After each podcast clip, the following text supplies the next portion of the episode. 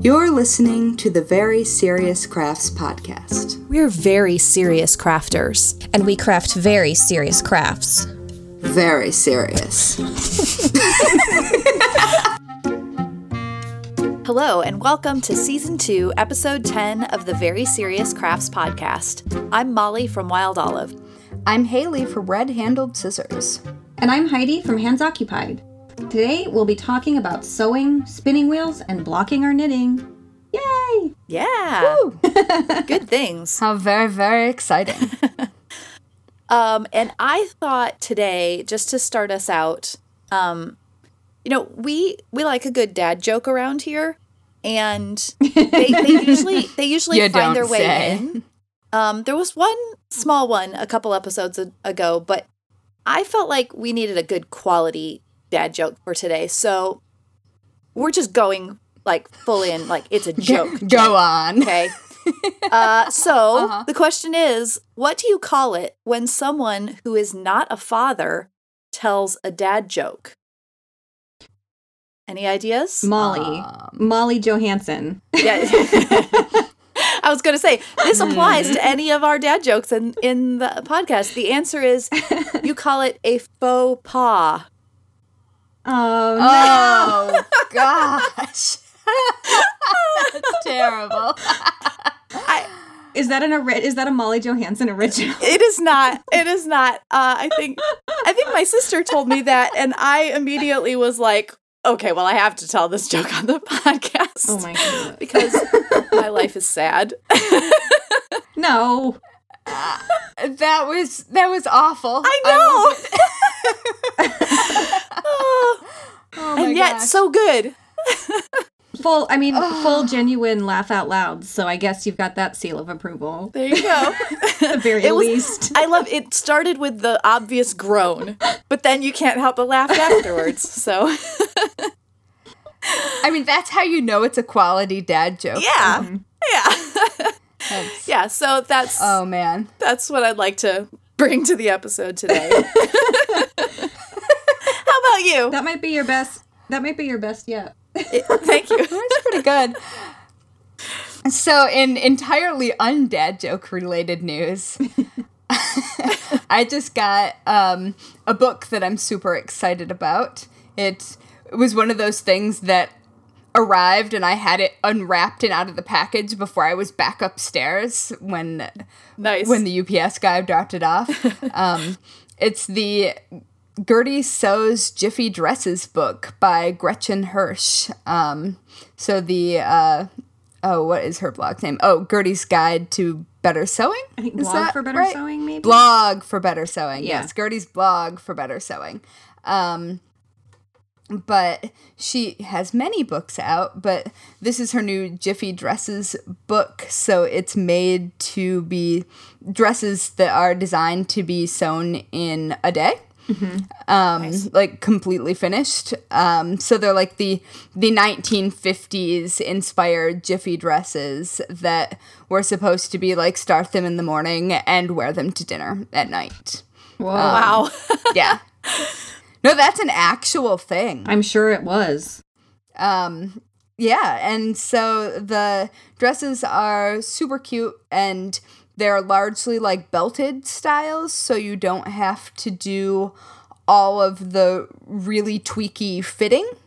Um, and they're also most of them are like A line, so your hip, so you're really only dealing with like bust specifically for fitting. Yeah. And they're super cute. And I'm looking forward to sewing a dress or two. Today. Probably not today.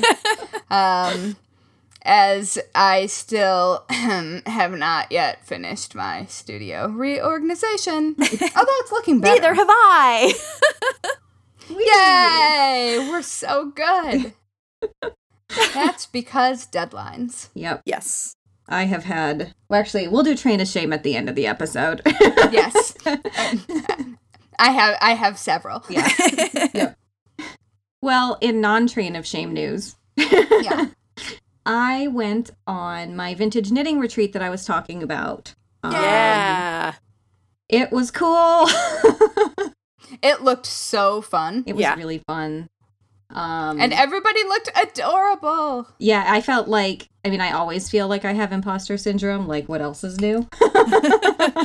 but, Whatever, you're the cutest. oh, thanks. Yeah. Um, but I mean, so the the retreat was hosted by Sydney Crabaugh. I'm probably pronouncing her last name wrong, but she's more widely known as Squidney Knits on Instagram, and she in real life lives up to the hype. She genuinely looks like she walked out of a historic photograph from 1935. She Nice. is adorable. Um, she wears pretty much exclusively vintage, and she was a really, really nice person, which was also I nice. love it when that happens. Yeah. Yeah, she was great. And she was sick the whole time, so shout out to Sydney because she was a trooper. oh, that is rough. Yeah.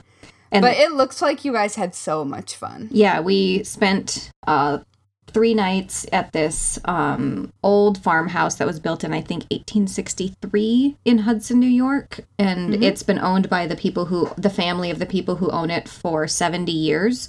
So the house is a little bit of a treasure trove too of vintage furniture and knickknacks and they, they had a collection of hat pins on like this organ in the entryway and they're just hat pins that the current owner found like between the floorboards and some of them like had actual jewels on them um Cool. so it was really cool that, to be in a place that was so steeped in history um Yeah. and it snowed while we were there which was really really beautiful because we got to sit in this sunroom and just feel like we were inside a snow globe knitting a 1940s style sweater um, and anyway, I could go on and on as usual, but now I know how to seem like a pro.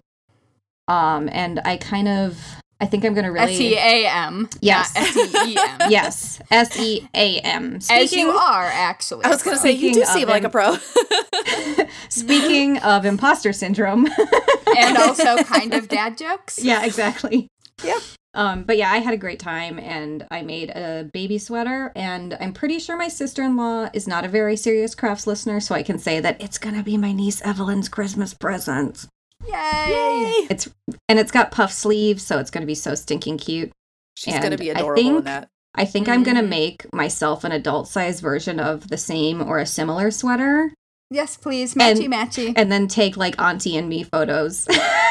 Yes. and be I really support extra. this plan. I support this plan so Yes. thoroughly. yeah. And I also really want to make Evelyn some bloomers. oh, yes. Yes, definitely. please. Ruffle butt bloomers. exactly, because why not? Yeah. Why not? That really is the question. Why wouldn't you? Anyway, so it was a great hmm. time. I really, it was, it was a really special weekend. Awesome. Well, we seem to be like on the subject of vintage broadly in this conversation. I'm just looking through our our topic lists, Yeah. and we're, we're just gonna keep going. I Yeah, think. we are. Yeah. Um, because I um, I'm gonna jump into a um, little bit of a, a dive on some spinning spinning wheels, but specifically a vintage spinning wheel, an antique one. Um, that um, so I grew up with this spinning wheel that was always at my grandparents' house, and I spent a lot of time at my grandparents' house growing up. And I I think that this was like my grandpa's pride and joy, and I don't exactly know why. Um, it is an antique. I kind of grew up thinking it wasn't really an antique; that it was sort of like one of those like it was manufactured like in the 1950s and kind of looked old, but it actually is an is an old one. Um, but you're gonna hear a little bit of like a little peek at like rebellious Mollie. So my grandpa, Yes. wi- for some reason, I'm I- very excited. I rebelled probably more when I was with my grandparents than with my parents. My parents might uh, argue that. I don't know. But anyway, um, my grandpa was very much like, don't touch the spinning wheel. Guess what Mollie wanted to do? Touch the spinning wheel. yeah, you should never tell a child not to touch a thing. Yeah, exactly. Why didn't they just show you Sleeping Beauty and tell you it was real? Yeah. You know, I it wasn't so much This is that I I wanted to touch the was gonna say, uh, I it, I didn't want to touch it with my finger. I wanted to be like running that thing. So I would go by with my foot and I would just like give it a little, you know, just to make it spin. And of course then you it's left spinning, right? So obviously someone has can see that you have you have been messing with the spinning wheel. I It's a ghost. Okay, we'll get there. We will get there. A very industrious ghost. Ooh, will we? we will get there. That's so interesting that you said right. that. That's hilarious. Um but yeah, so um I mean, I always talk about ghosts. yeah. Yes. Exactly. Yeah. Um, so when my when my grandparents passed away, I the spinning wheel came to my house, and it's been here, and it's it's not usable right now, but technically it could be restored and it could be usable. So I've sort of been in this back and forth, like, do I really need to keep a spinning wheel that I don't know how to use and needs work? is this just taking up more space in my life that you know like do i really need to keep this or is this one of those things where it's like now as an adult i could make it so that i could touch the spinning wheel and use it as much as i want and just still be a little bit like ha ha papa. Not I'm that just imagining like 30 something you still walking by it and just like setting it spinning and be like, yeah. There's I, there's other stories like this of me with my grandparents. It's pretty funny but um mostly with my grandpa. But uh so now i'm looking at this thing going all right should i really consider restoring it like if i ever thought that i would want to spin like learn how to use a spinning wheel this would be the way to do it right is to use the one that that is a basically like a family heirloom for for all intents and purposes. Yeah. Um so I'm I'm excited just hearing I about know, it. I know. So I'm trying to figure out um it has some markings on it, but like it's really hard to make it out like what it what it says.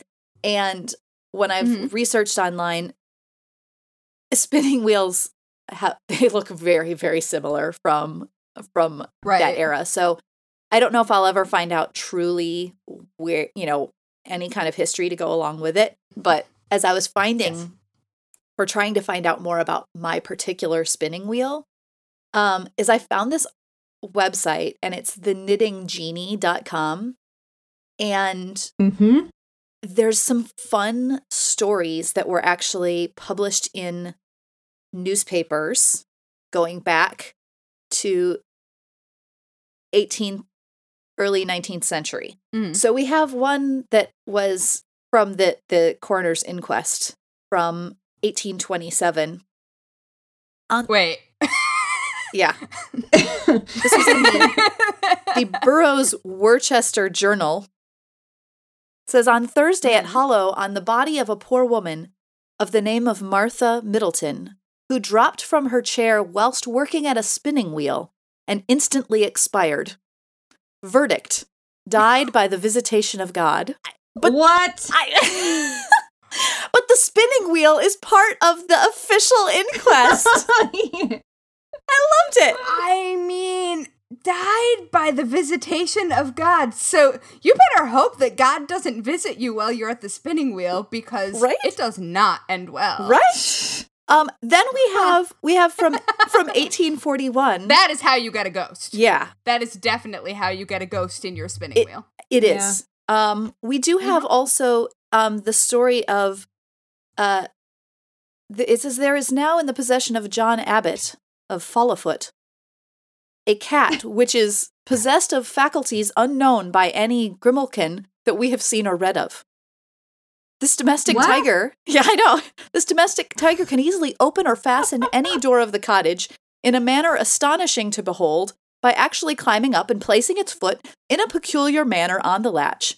But what is most wonderful, Mrs. Abbott, who is the last remnant of the olden time residing in that village, occupies some portion of her time in spinning, to which the puss lends all the assistance in her power, exerting her utmost in the carding of the wool. and when oh wait, wait, wait. It gets better. And when her How do I get one of those? and when her mistress will allow, will rattle about the spinning wheel in a manner that would bring the blush on many of our modern female cousins, who would find no. Would find some difficulty at least in competing with this self-acquired performer on the spinning wheel. So it's like a pole dancing cat. I I guess so. There are so many things to dissect. with. I know. Um, I will be I will put the link to this in the show notes so that everyone can enjoy these stories. But there's one more that I thought Haley would especially enjoy. Um, oh, yes. Oh boy. Uh, I, I don't know if I can handle more. I this one probably won't make you blush, but um, we hear a, we hear from Wingrave near Aylesbury in Bucks that a few days ago, one Susanna Hannokes, an elderly woman of that place, was accused by a neighbor of being a witch. For that she had bewitched her spinning wheel so that she could not make it go round, and offered to make an oath of it before a magistrate. So apparently, yes, witchcraft The way I- crafting. Yeah, I mean she's she's placed a curse on the spinning wheel. I don't think it was a curse. I'm pretty sure. Uh, oh wait, wait. What- Is the witch stopping the spinning wheel from moving Yes. or making it move? Yeah, she bewitched her spinning wheel so that she could not make it go round. So the witch did this to uh to someone Oh. else. Yeah. Oh, see, I was thinking the witch was shortening her own work by making the spinning wheel go on its Right. own, Yeah. which is a far better use of that kind of. Well, thing. if you think about it, she she hasn't it doesn't actually say that she hasn't done that. Like it's quite possible that she also bewitched her own spinning wheel to produce uh faster. Therefore I mean, that would be some witchcraft. yeah, therefore outproducing the neighbor. I mean, you don't know. Okay. Okay. Where do I learn these spells? Is what I want to know. I don't know. I mean, that was from I hear tell that there's some knitting in my sleep that I could be doing. Okay. Like honestly, I my crystals need to get with it. Well, I, this goes back to uh, the Whitehall Evening Post in London from 1759. So first, you're going to have to hop back in time. Then you can get your information from Susanna Hannokes. I mean, I could just get out a a pentagram, Mollie, and call her up. oh, this is so funny. Yeah. I I was just like, Yeah. What was it? Wait, was it pentagram that you said? What was it? Pentagon. or pentagon? I was Pentagon. I was pentagon. yes, I called Pardon it a me. pentagon. Yeah, Call. I, I could call her into my pentagon. you could. Oh, boy. This is so funny. Listen to season one if you don't get That's that right. joke. Yeah. yep. Um, but yeah, I mean, I was try- I was looking for history of my own spinning wheel and found those gems, and I just couldn't wait to share it with you all. That was That so is funny. amazing. I am. I'm del- ghosts and witches. Like, could it be more in my wheelhouse? I know. I don't know. Uh yeah. So anyway, now that we have discussed um possibly inappropriate cats and vintage spinning wheels, Haley, what do you want to talk about today? So we've been talking about sewing a lot lately because that seems to be on our minds broadly at the moment. And so I wanted to bring the the great fabric pre-washing debate to you guys. So uh to pre-wash or not to pre-wash, that is the question amongst people who sew forever and ever, probably until the end of time and from the beginning of it. Well, I will say, as the person who's been like a broken record about sewing, I have never pre-washed because I'm that rudimentary of a sewist. But I assume that someday I will really regret it and then never not do it again. probably. Yeah. Uh, yeah, yeah. that sounds logical. Yeah. All right. So I am sort of solidly on team maybe. Sometimes. Solid team. yeah, it's it's it's the team that I that I am owning. Um, so I think that it matters a lot what kind of project you're talking about. Yeah. Um, and it also matters, like, most of us who sew know that fabric is weirdly crisp when you get it. And um, if you've been around fabric for long enough, you know that that's because it has chemicals in it called sizing.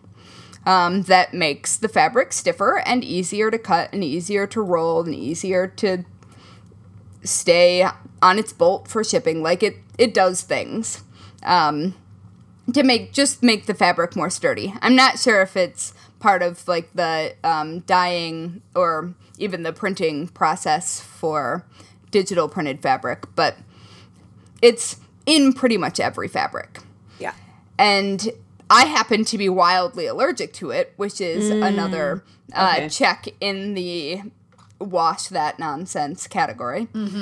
But um, so it matters what kind of project you're doing. If you're doing a quilt or if you're doing clothes or home goods, decor, something that is never going to see a washing machine. Um, so I generally speaking, like for quilts and pieced things, unless you're talking about really super tiny pieces or a project that I want to be especially smooth, I don't bother because shrinking, especially of quilting cotton, adds a lot of texture after you've quilted it. Yes. So, that, that I mean, crinkle you're- is so nice. Yeah, yeah, like it, it puffs up. It, it helps a quilt puff up and and just look more dramatic. Like makes the quilting and stitching more dramatic. And like homier too. Yeah. yeah, yeah, and so um and with a quilt, you're probably gonna wash it, and especially if you're making it for like a kid, you're definitely gonna wash it before you give it to them. And so it just gives it that like more lived in, nice, comfy look. Um, so with quilts, I I don't generally bother unless I'm doing something like applique where it matters if something maintains its exact shape. Um, and so, uh, but clothes on the other hand, and like Heidi, when I first started sewing, I also never pre-washed, and it probably didn't matter, but I also didn't have my fitting game down enough um, that it would have necessarily been obvious when the ill-fitting nature of my first outfits was ill-fitting in an ever so slightly different way after washing it. I, I don't know. I never had anything like shrink to super super super short or anything like that. Um, although uh, at some point I should tell you guys the story of when I made a pair of underpants with stretch going the wrong way. Ooh. Uh, yeah, they were real hard to get on, but boy, did they hang low. yeah. Uh, anyway, so if we're talking about clothes, the general rule of thumb for not spending a bunch of time making something and then crying about it, it, it for me, is washing the fabric, pre-washing the fabric how you intend to wash the garment um, which I think is how most people recommend doing it. Um, in order to keep your fabric from fraying, you might want to stitch around the edges of the fabric before you wash it.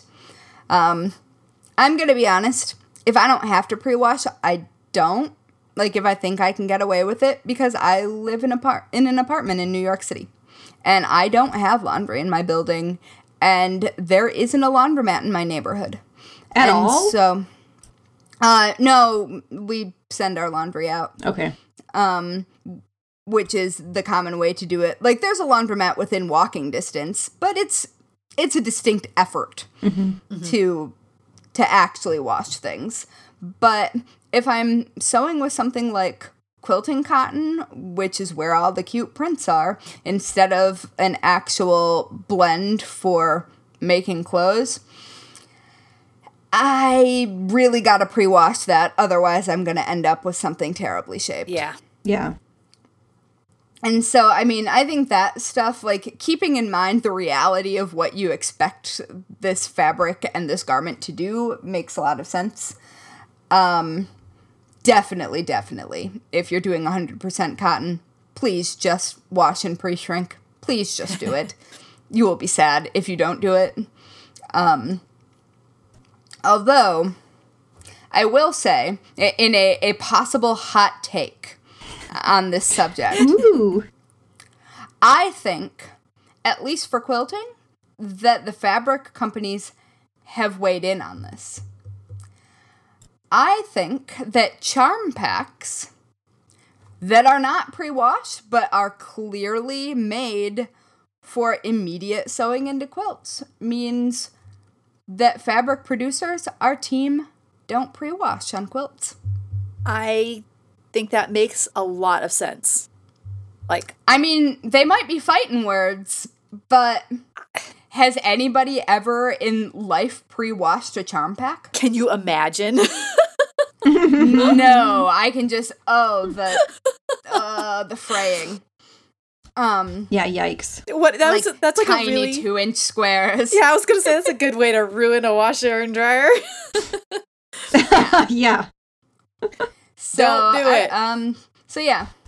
Th- those are my thoughts, and I'm sure that every other person who's listening to us has their own thoughts on whether or not you should pre wash and will email me about how wrong I am. Um, so, what do you guys think? I agree with Mollie. It sounds like a great way to destroy a washing machine. Yeah. yeah. No, I think generally though, you are very on target with what with what you had to say. I will confess that I um so I don't do a lot of garment sewing. Um when I have, I have pre-washed cuz it was quilting cotton, so I've been on target there. When I when I sew for like more craft related items, whether they would be Yeah. even if they would get washed, like pillowcases and things like that, um, I generally don't pre wash because it's designed to just be photographed. Now, it can be used afterwards, obviously, but Right. it's designed to be photographed. And I feel like not pre washing makes that fabric look the best in a photo because you know how Yeah, sometimes it gets And- that little bit of, um, you know, it just kind of, yeah, it dulls, exactly. So I try to avoid that. Um, but my the thing that always makes me a little nervous is sometimes I'm combining like a quilting cotton and a linen. And if I had to wash it afterwards, I'm not exactly sure how that would come out. so I Yeah. Yeah, those shrink differently. I have some I have some items that I have made like that and I go I hope I never ever have to put that quilt in a washing machine. hmm Yeah, I feel that way about curtains. Yeah. And I mean, I know I, I should totally anything with that much fabric, just just pre-wash it, Yeah. just do. But no, no, Yeah. and I I live in fear of needing to wash curtains and then seeing how straight they really hang afterwards. Yeah, that's that's the big one there. Mm-hmm. Yeah.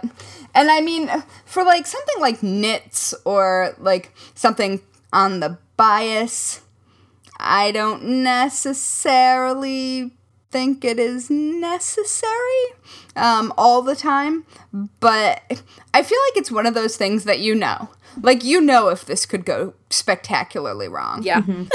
Like, some. If you're talking about something very fitted, pre wash the fabric. Yeah. But if you're talking about like a baggy shirt dress, who cares? Yeah. Literally, no one's going to notice. Yeah. Like, mm, whatever. Or you might have to rehem it Yeah.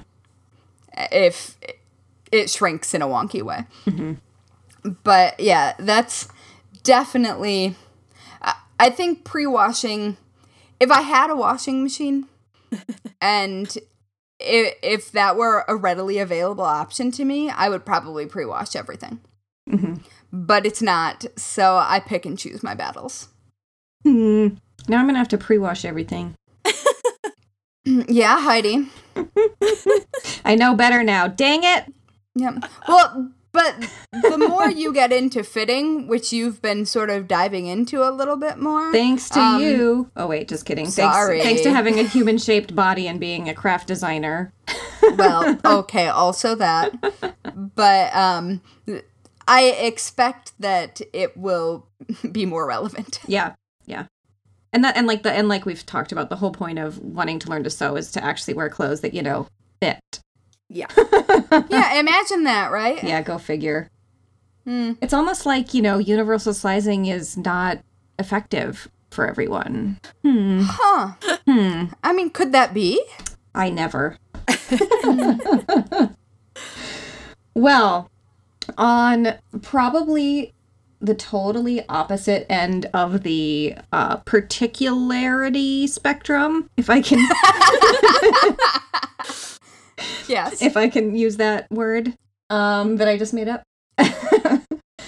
uh, this past weekend, I spent quality time with some used fabric at, you know, my favorite place in Chicago, the Waste Shed, that I've maybe talked about once or twice. Um, oh, speaking of spinning wheels, I think the spinning wheel there sold. Oh. So that's exciting. Yay. All right. Ooh, somebody has one. then. yeah. That's Hopefully, exciting. hopefully not haunted. Hopefully not. You never know. but um, Indeed. yeah, this past Sunday was the Waste Shed Spring Craft Fair in Chicago. Ironically enough, it snowed all day that day. Yeah. And That I mean, crazy. like you do yeah, in spring. uh, it was very wet snow. It was really unpleasant. But the craft sh- the craft the craft fair still happened and um because the Waste Shed uh, sells uh, secondhand materials for arts and crafts and teaching and whatnot. Um, all the artists featured in the craft fair all are recycling artists, so they upcycle, they repurpose, etc. There was even this woman who i really enjoyed chatting with who um, upcycles wood products, and her stuff was really really cool. And I'm excited to continue following her work. But I digress. I was there to lead a free make and take as part of the craft fair, um, just as a volunteer. And so I was like, well, what's the most like recycly thing I can do that requires minimal instruction and can be done for essentially free? Yeah. And they among the many donations the waste shed gets are a lot of craft stashes as I've discussed before. But particularly one thing that's particularly challenging even for a place like the waste shed that specializes in selling fabric stashes. One of the problems that they have is when they get a quilter's stash because a lot of it's already cut because grandma passed away when she was halfway through cutting this quilt top or whatever. Right. Or somebody who was a sewist who didn't get rid of their scraps because we're crafters and do that sometimes. Uh, yes. So they had this giant box of little pieces of fabric, usually like a like a six. There were several like six by six inch um, squares, longer strips, things like that. And I was and they they just had it in a free pile, and every once in a while they just purge it because they can't hold on to that forever. Um, and so I took those scraps and played around with finger knitting with them, and we made finger knit statement necklaces, which was cool because I got to teach everybody how to repurpose otherwise unusable scraps into fabric yarn pretty easily. It involved lots of very satisfying tearing. um, and so it was quick as well. And then we finger knit these chunky statement necklaces, and it was really, really fun. Um, and I highly recommend giving finger knitting a try if you find yourself with a lot of fabric to use up, and or kids that need entertaining. Well, and That, be and that stuff actually looked cuter than I would have expected it to. totally, totally. Yeah, they were actually the finished products that I was was seeing in your uh, feed were like, or in your stories, uh, were fantastic. Yeah, they're really, really cute. Yeah. It also helped that um a lot of the craft fair vendors when it was slower um like came over to do the craft, which was cool. Um, well, yeah. sure. and so they they all had really creative ideas because they're professional recycling artists. So I had a good time, Fun. Yeah, even though that it was sounds like a great snowing. And you do love the waste shed. I Yeah. really do.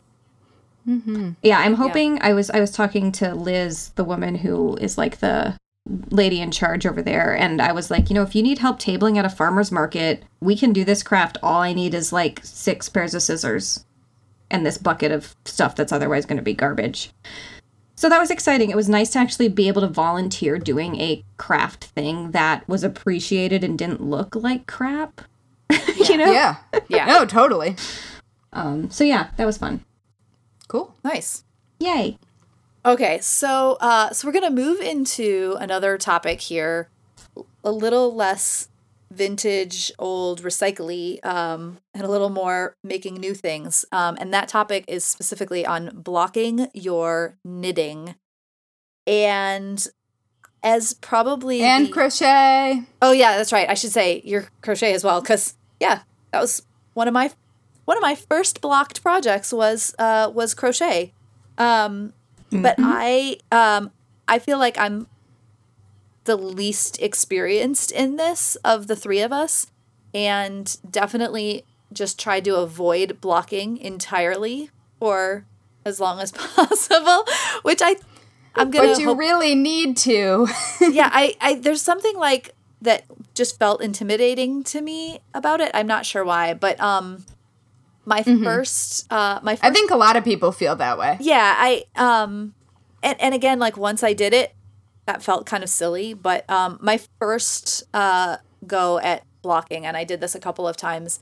I misted it heavily, which I read is a is a valid method of blocking, but um or I watched a YouTube video on it or something, but I just sprayed it down and then I pinned it and and it was kind of okay except that um that blocking has not held as especially well. So then I went to soaking and much better much better results with that. Um Yeah. and I again being new to this haven't um haven't invested too heavily in blocking mats or anything. I usually just put a towel down on the carpet and pin into the floor. But um but now I want to hear And about what I you did- guys do for this. One quick jump in about the towel. That's what I did for years. I Okay. didn't I didn't know that you could block any other way. Okay. Um, Yeah. and that's That's how I started too. yeah. Mm-hmm. Okay. Yep, Yep. into a rug on my floor. Mhm. Mhm. All right. So that is a, a totally normal, um, like you don't need anything extra method to Yep. get that done. Yep. And you can use regular Totally sewing pins. You don't have to buy the special ones at all. It's pins. Yeah. Yep. It's pins. Eventually Anyway. I may mm-hmm. upgrade, but it this is what I've had and and have made work. So yeah. Mm-hmm. I think that that's actually a really good point. I think a lot of people who feel intimidated about blocking think that they need something fancy. And you don't. I mean, like like we have all experienced, a towel on a floor and some sewing pins is enough. It's it's not dramatically complicated. Yeah. Um, I personally like to make it more dramatically complicated because I like grids and things measured specifically. And so I tend to go a, a little bit overboard in this sort of thing. But, um, Who is surprised? right? Sorry, just teasing. no one. Crickets sound across the internet. um, so we've all got our own personal methods. Um, mine is like for for really thoroughly blocking a project. Um, so I uh, start by soaking in wool wash, and then I generally use a big fluffy towel to press out as much excess water as possible very gently without stretching, like never wringing out or anything like that. Um, and then I pin my projects to a gridded mat to make sure that everything stays evenly and let them dry that way. Um, that's like my full blocking um, nonsense. But um, if I've got something that I need to wear, or like when I was going to Chicago for the uh, Serious Crafts live show, um, Yeah. Yeah, and, and I and I I'm just getting my accent out a little. Um, no, um, my my mom has made a sudden appearance. Um, anyway, uh, I'm not sure why my Midwest surfaced just then. Uh, I guess you all just made me feel very close to to my roots. Um, but for the shawl that I brought with me, I I finished the night before, and there was no time for any of the full blocking nonsense. I sprayed that thing with a spray bottle and pinned it. Matter of fact, I pinned it first, and then I sprayed it with a spray bottle. This will be this size. I may have done that. Yeah. yeah. I, I pinned it first and then I sprayed it with a spray bottle and it was fine. Um, I have also, on more delicate or more likely to shrink items, uh, I have used a clothing steamer. Um, on less likely to shrink items, I have used steam from my iron and pinned it to my ironing board because that is fast. You don't want to do that on something delicate or something that it matters if you might really ruin it. But for for quick bursts that'll do in a pinch. Or refreshing the shape of like a cuff or something like that. But uh, uh, so those are, are my go-to methods. Heidi you are the the knitting and crochet uh Lunatic. y- yep okay. That that's fine. I was gonna say something nice but, but fine. Expert lunatic. Sure. that means you definitely should listen to what I have to say. Definitely. Um, okay, so one thing I should probably start with is as a professional knitter and crocheter person, um, I have worked for money for a couple different wool wash companies um, for like sponsored blog posts or like back in the day like a brand ambassador thing. So fyi um, i'm going to avoid using brand names because that's weird and i want you to know that this is genuinely what i do. And also you don't actually have to use a fancy brand of wool wash. No you don't. It's true um people use although i'm sure we'll put what we're using Yeah. in the show notes right? Yep. But it um, smells and there's so, so many pretty. options to yeah there's so many options to choose from and they smell really nice and the people who run the companies are really nice. True. Um but yeah so fyi there. Um i mean for years people used woolite and just like you use for your other delicate items. Um and also you can use um wool wash solutions that are marketed to knitters and crocheters you can clean your bras with those too. Like it's I do, in fact. Yeah. I hand wash my bras with the very same thing every week. yeah they these wool washes are just basically a not a heavy duty detergent that's designed to get rid of stinks and oils and dirt. It's detergent. It's designed to clean your stuff.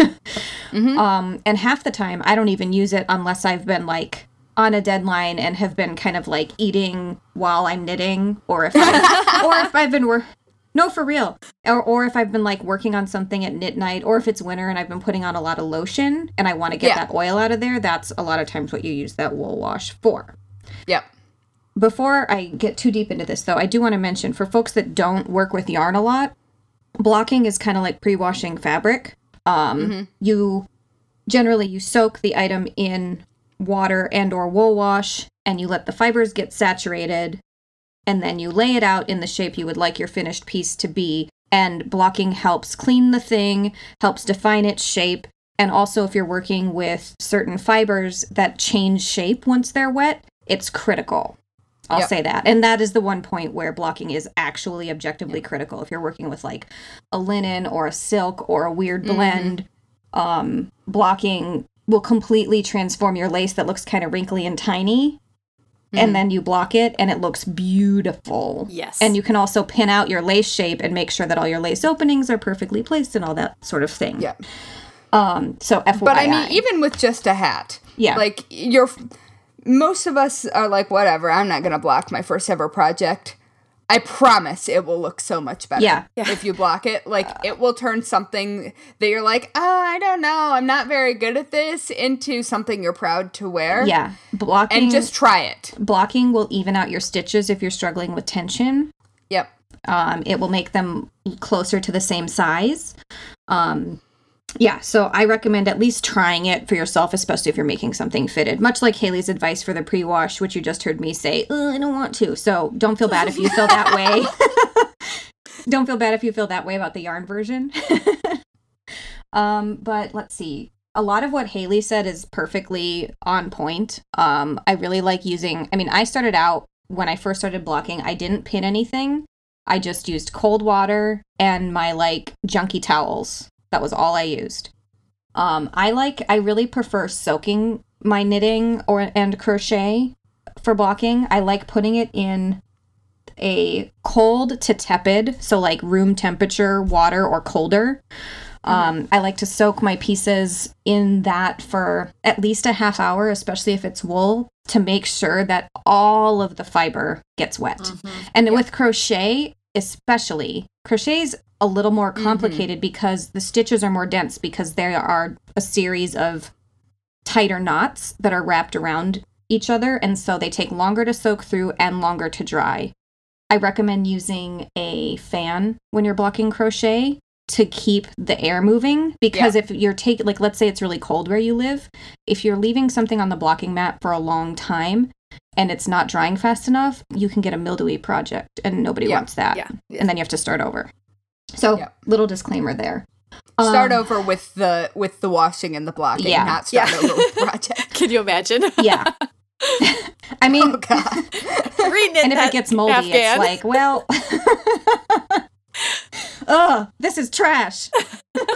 20 zillion yards of yarn later. Anyway, um, sorry, I'm like jumping from thing to thing, so feel free to rein me in, ladies, if I'm like all over the place. No, you're good. good. You're good. But the thing, the thing, I, I, I do think, I mean, the the class that I get requested to teach the most, and I still haven't pulled the trigger on putting together, is a blocking and finishing class. Um, and it's the thing I get asked about the most. Maybe because I post Instagram stories where I'm like pinning an Afghan with twenty thousand pins in it, because I'm particular. Um, Particular. Hmm. Uh-huh. I see. I'm not the only one of us. yeah. but especially if you're doing design work, you want to make sure that your Yeah. finished dimensions are correct, especially if it's something really big that's a lot of yardage. Like with Intarsia Mountain, I pinned out all but every stitch of that thing, all, every edge stitch, I should say. And I also Right. I also babysat it as it dried. So I checked on it for like a full day every few hours. And what I like to do for a big project is well, I have two dogs. So for one thing, I make a little corral to keep them from climbing on my thing that I'm trying to make look nice because that if one of my dogs is like this seems comfortable, that Yeah. they're going to wreck the whole thing and that's not what I want. Um but for larger projects, I will straight up block on the floor, ideally on blocking mats just for a little more control. Um or I use um a big sewing table that folds out if it's big Mhm. enough to accommodate the project. Um, and I my main tools are pins, blocking mats, and a yardstick, and my hands. So once I've soaked my project for you know the thirty minutes or longer, um, in the right temperature water, I lay it out in towels, like Haley mentioned. Carefully lay it out because you don't want to like partially pick up your thing out of the dye bath and let all of the yarn between your hand, or I mean not the dye bath, the soaking bath. You Yeah. don't want the yarn between your hand and the bowl to completely stretch out because you are Right. at major risk of damaging your project if while it's fully saturated with water if you pull on it mm-hmm. or wring it out like you would a towel that's not what you want to do this stuff is delicate even if it's a fairly sturdy fiber Yep. Yeah. when it's wet. I soak mine in a lingerie bag sometimes. That's really smart. especially unwieldy. Yeah, that's really smart, Haley. Um, and then I lay out the thing on however many towels I need, and I roll it up like a burrito carefully, and then I punch the crap out of it. Um, or I straight up I dance on it. yeah, exactly. or I do, I like pull a Lucille ball in the grapes and walk on it. Yes.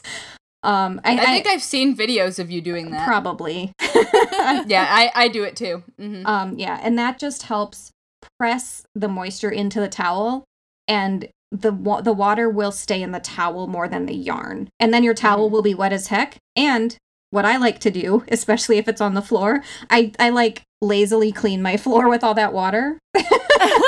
I like walk around and scrub the I think floor. that's very reasonable. Why Yeah. not? And I do it on the counter too if it's a smaller project. So life tips all around. Um, sorry, I'm like rambly, but um. then I lay I lay the thing out on the blocking mats or towels, and then I carefully pin it out. but usually not immediately. If the piece looks like it's gotten really big, the term you'll often see is blooming when the yarn gets way bigger when it's wet. Sometimes some fibers when they get wet, they will bloom and stay bigger and that is a known thing. Check Ravelry forums if it's a new specialty yarn that was expensive and you want to make sure not to wreck it. Yep. Um, but even with like an acrylic wool blend, you can run into this something being like huge, huge, huge when it's all wet. And so what I like to do is just lay it out flat, like sort of have it be to shape, but then just let it sit for a while with a fan with a fan on it. No heat, just a fan. That air circulation will help it dry, and as it mm-hmm. starts to get less saturated, you can it will naturally shrink a little, and you can also kind of zhuzh it in a bit. And so I kind of gently using my, my the palm of my hand and my entire forearm if it's a big piece, I will slide it a little bit together being careful not to pull on my stitches if they are really really wet. And then what I like to do once it's less dry, that's when I s- grab my yardstick and pin it to shape. So if it's like let's say I'm going for something 36 by 60, I will straight up measure Yeah. um, and I don't usually use gridded um, blocking mats. I just use a yardstick um, or a ruler, and I find that does the job well enough. And the real trick is if you want something that is very square, making sure that your angles are 90 degree angles and that your lines are straight. And that's where the yardstick's great because I like to tap it against my top and my sides if I'm trying to zhuzh it in a little. and so Yep. even if you feel like your tension got wonky, That cleans up those edges too. Exactly. And if you feel like your tension got a little wonky when it's wet, is a great time to kind of Massage work it. with those stitches and make 'em make them make them behave a little. With crochet especially, that's I that is a cha- that is a like sticking point when I'm blocking. Yeah. Crochet especially. Um yeah, I mean obviously I could go on and on and on, but I will leave it there. No, I think that's a really good place for people to get started, especially people who might have felt a little more intimidated. Yeah. Like it's not hard, it's just that you have to pay attention. Yeah. And I and the babysitting thing, like don't lay your thing out to block and then leave for vacation cuz then your thing might end up being blocked to a weird size and you can't intervene at any point. Yeah. I mean, but you can always if you screw up, get it wet again. Yeah. Like it's it's not a big deal. And if you're not a designer, maybe you don't care as much if everything is exactly the size it's supposed to be. Yeah. Eh, It's up to you. Yep. And um oh, one last pro tip. I guess literally pro tip. is, yes. Um, I have been known, especially if I have a, a big piece. I did um, I designed a super scarf for the Craft Yarn Council's super scarf campaign a couple years ago, and they are it's a scarf that's like a foot by six feet was the design specification. Um, and I used yarn from a big box store, and it the colors were really great, but it was a very bright blue and a cream and I was like, oh, if these leak, the entire, like this multiple feet of knitting is going to be ruined. So I, instead of doing tepid room temperature water, I did as cold of water as I could get. And then I dumped ice on top. Yep. And the thing, though, to be careful with is that the ice, don't try to move it when it's on top of your fiber because it can freeze. It will freeze directly to the moisture in your piece. Yeah. So just get your water set, dump the ice on top, and leave it. The ice will also Yeah. help weigh your piece down into the water. And then once all that ice has melted, you're free to go, so to speak.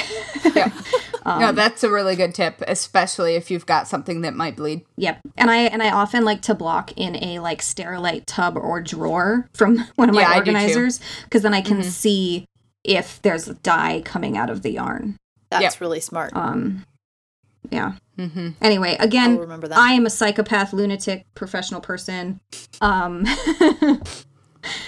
But those are all good tips. Yeah. I mean, I mean, I think it's better to know a little more than you need to know than not enough Mm-hmm. when you're working with something, especially a project you spent time on. and I think, I mean, this is what being a very serious crafter is all about. Oh right. oh, yeah. So- Hey, hey. Very serious. Hey. Hey.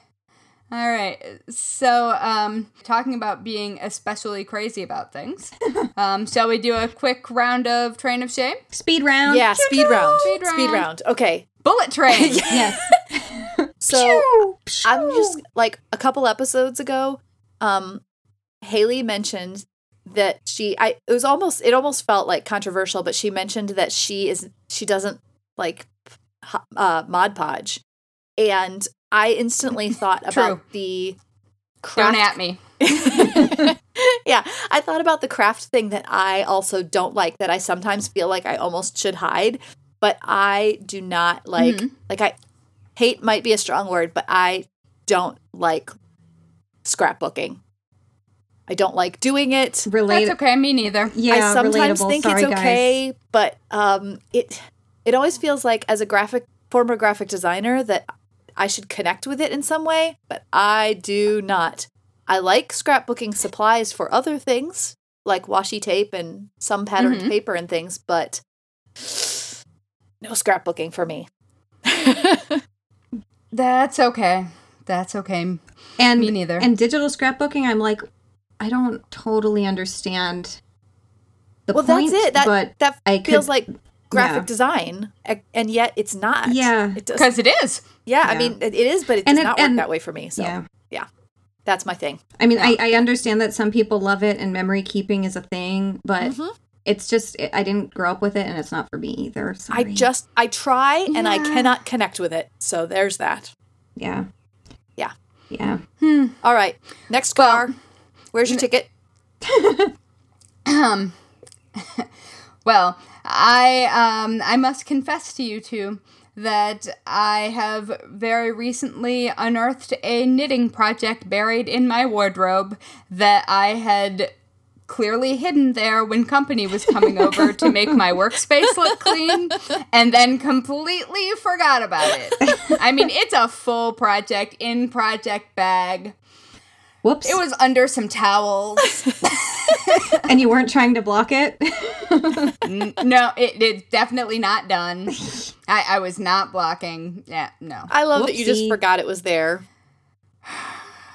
I, there's so many things that I'm always. No. Do you still out like of sight, the out of project? mind. I don't remember. Oh, you don't I don't even know what's in it. Like, I looked in, it did not clarify. I put it right back where I found it. I'll deal with it at some point. I don't know. Well, speaking of dealing with things at some point, my studio is in a storefront that's at street level. So curtains are a thing. And at craft night, people are like, I feel like I'm in a fishbowl. And I was like, I know, I know, I've got to sew these. Because the windows are huge and it would be so expensive to try and find store bought curtains that were that size. And also, like, it's a craft studio. Why wouldn't I make the curtains? Problem is, Because fabric is really expensive. I mean, well, I got, I, yeah, I would suggest that IKEA might have some solutions for you. well, too late. I would agree. Oh, too late. I'm on this bullet train caboose. And okay. I am eyeballs deep. Not even eyeballs deep. I feel like I've barely started the project. Um, but You're you're pinky toe deep. sure. but at the end of the day, it's really funny to me that I am surprised that the fabric that I knew would be a pain in the butt to work with because it's I got I need to be able to shoot videos and photos and I want to use them as a light filter. Um, and so that's why I, I also wanted to make these curtains because I had reasons for them to be sh- see-through-ish. Sheer. Right. Yeah. And um, so why why am I so surprised when the fabric I knew would be a pain to work with is why? why do we why do we why do we gaslight ourselves in this way, crafters? You just you had hope, I false did. hope, but uh. My condolences. yeah. The the two panels of the eight that I need that I've finished so far are nice, and my skills with working with sheer slippery fabric are certainly improving, but woof, it takes a while. yeah. Well, hemming curtains is one of those things that I avoid like nobody's business. Yes. It's a straight line, and yet, And I mean, and yet, and I'm using the sal- the selvage as much as possible because I'm like I'd rather have them done and then I can deal with hemming Right. someday. Um, Sure, whatever. But yeah, no. it's a whole deal. No is right. On that note, someday. Someday, someday this this train will reach a good a good destination or something. But for now, I'm in. I still enjoy the ride. That's all I'm gonna say. Yeah, yeah. And we're learning. We're learning. on the Exactly. ride. And I don't know. like that. I don't know what I was gonna say.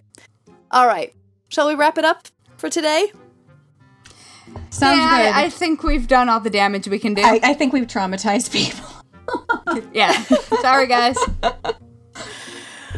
There, witches and Stripper cats. blocking. like this is like the episode of nightmares. Or, or dreams come true. I don't know. Sure. I like the way you think. All right, listeners. Uh, if you are a person who likes to hang out on the internet, you should hang out with us. Uh, find us on Instagram and Twitter at at Serious Crafts and on Facebook at Very Serious Crafts. You can also find show notes and all things Very Serious Crafts at veryseriouscrafts.com. Uh, Want to join in the conversation? Just tag us using hashtag Very Serious Crafts, and if you're using Instagram Stories, don't forget to tag us with at Serious Crafts so that we can reshare those stories with everyone else. Um, are you a fan of the Very Serious Crafts podcast? Great! Pretty please leave the Very Serious Crafts podcast a five star rating on whichever platform you use to listen to podcasts because good ratings help us show up in recommendations, which helps more people who love crafting to find us. And finally, if you would like to sponsor an episode of the Very Serious Crafts podcast, we would love to have you. And uh, just visit veryseriouscrafts.com and click on sponsor. Thanks. Thank you. Thanks. Bye, everybody. Bye.